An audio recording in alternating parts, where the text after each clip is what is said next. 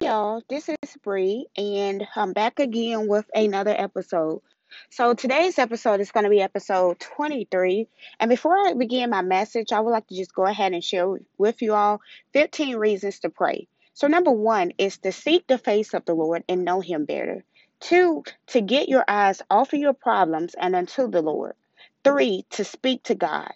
Four, to unburden your heart. Five, to make your requests known to God. Six, to hear God. Seven, to be free of suffering. Eight, to resist temptation.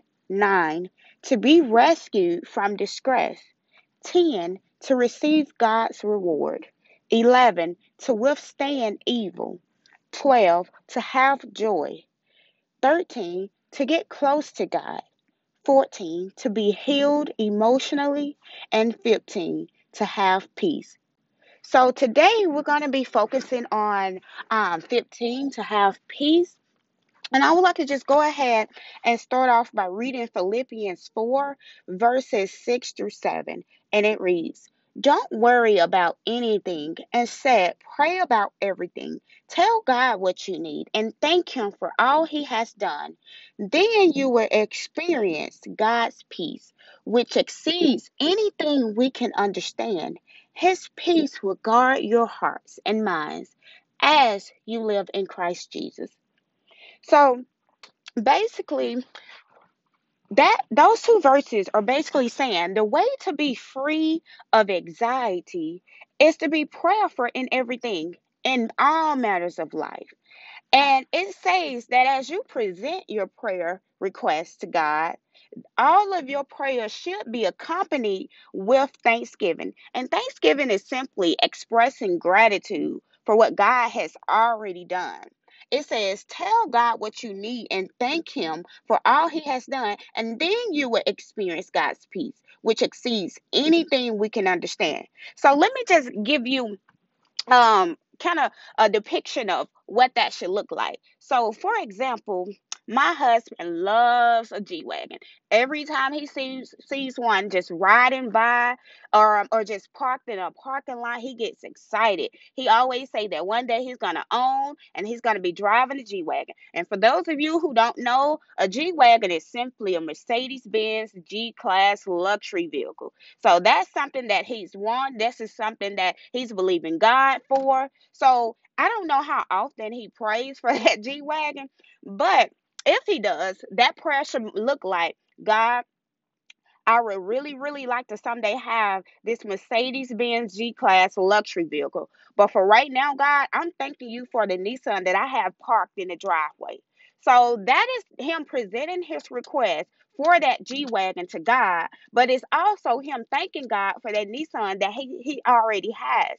So that's how we should present our prayer requests to God. We should present them to God. Anything that we're in need of or everything we may even want, we should go ahead and present those requests, but follow up and have those prayers be accompanied by thanksgiving. Meaning, like the scripture in the Bible says, thank him for what for all he has done. And that's what that should look like. So um verse 7 let's go ahead back to verse 7 it says then you will experience god's peace which mm-hmm. exceeds anything we can understand. His peace will guard your hearts and minds as you live in christ jesus jesus. So that's basically saying that once you experience that peace of God, which I um which I pray that everyone who are listening right now get to someday experience the peace of God. The peace of God will free your mind from whatever that is causing you fear, worry, anxiety. So I just pray that you all get to experience the peace of God. Peace is available to you through just having that a close relationship with God. Like even in the midst of your hard times, even in the midst of your struggles, if you have God, you have peace, and that peace would allow you to not too much focus on your circumstances and the situations and the season that you are currently in. You uh, you will be thanking God that you still are waking up, that you still have food on the table, you still have clothes on on your back. Like that's true peace. And I talked about this in a previous episode, you know, um, when I was in my wilderness season, I had so much peace. Yes, I was wrongfully terminated from my job. Yes, I was um put out of the house and you know and, and had to be homeless for a week or, or two. You know, yes, I, I just packed up all of my belongings and and just moved to Georgia with little to um to no money in my savings account. But all of that, I still had the peace of God. And so I really um pray that you all get to experience that.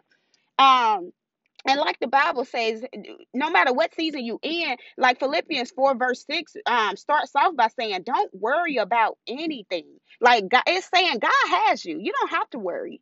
So i encourage you all i hope this message encourages you all and i would like to go ahead and conclude my message with john 16 verse 33 and it says i have told you all this so that you may have peace in me here on earth, you will have many trials, trials and sorrows. Take heart because I have overcome the world. God bless you.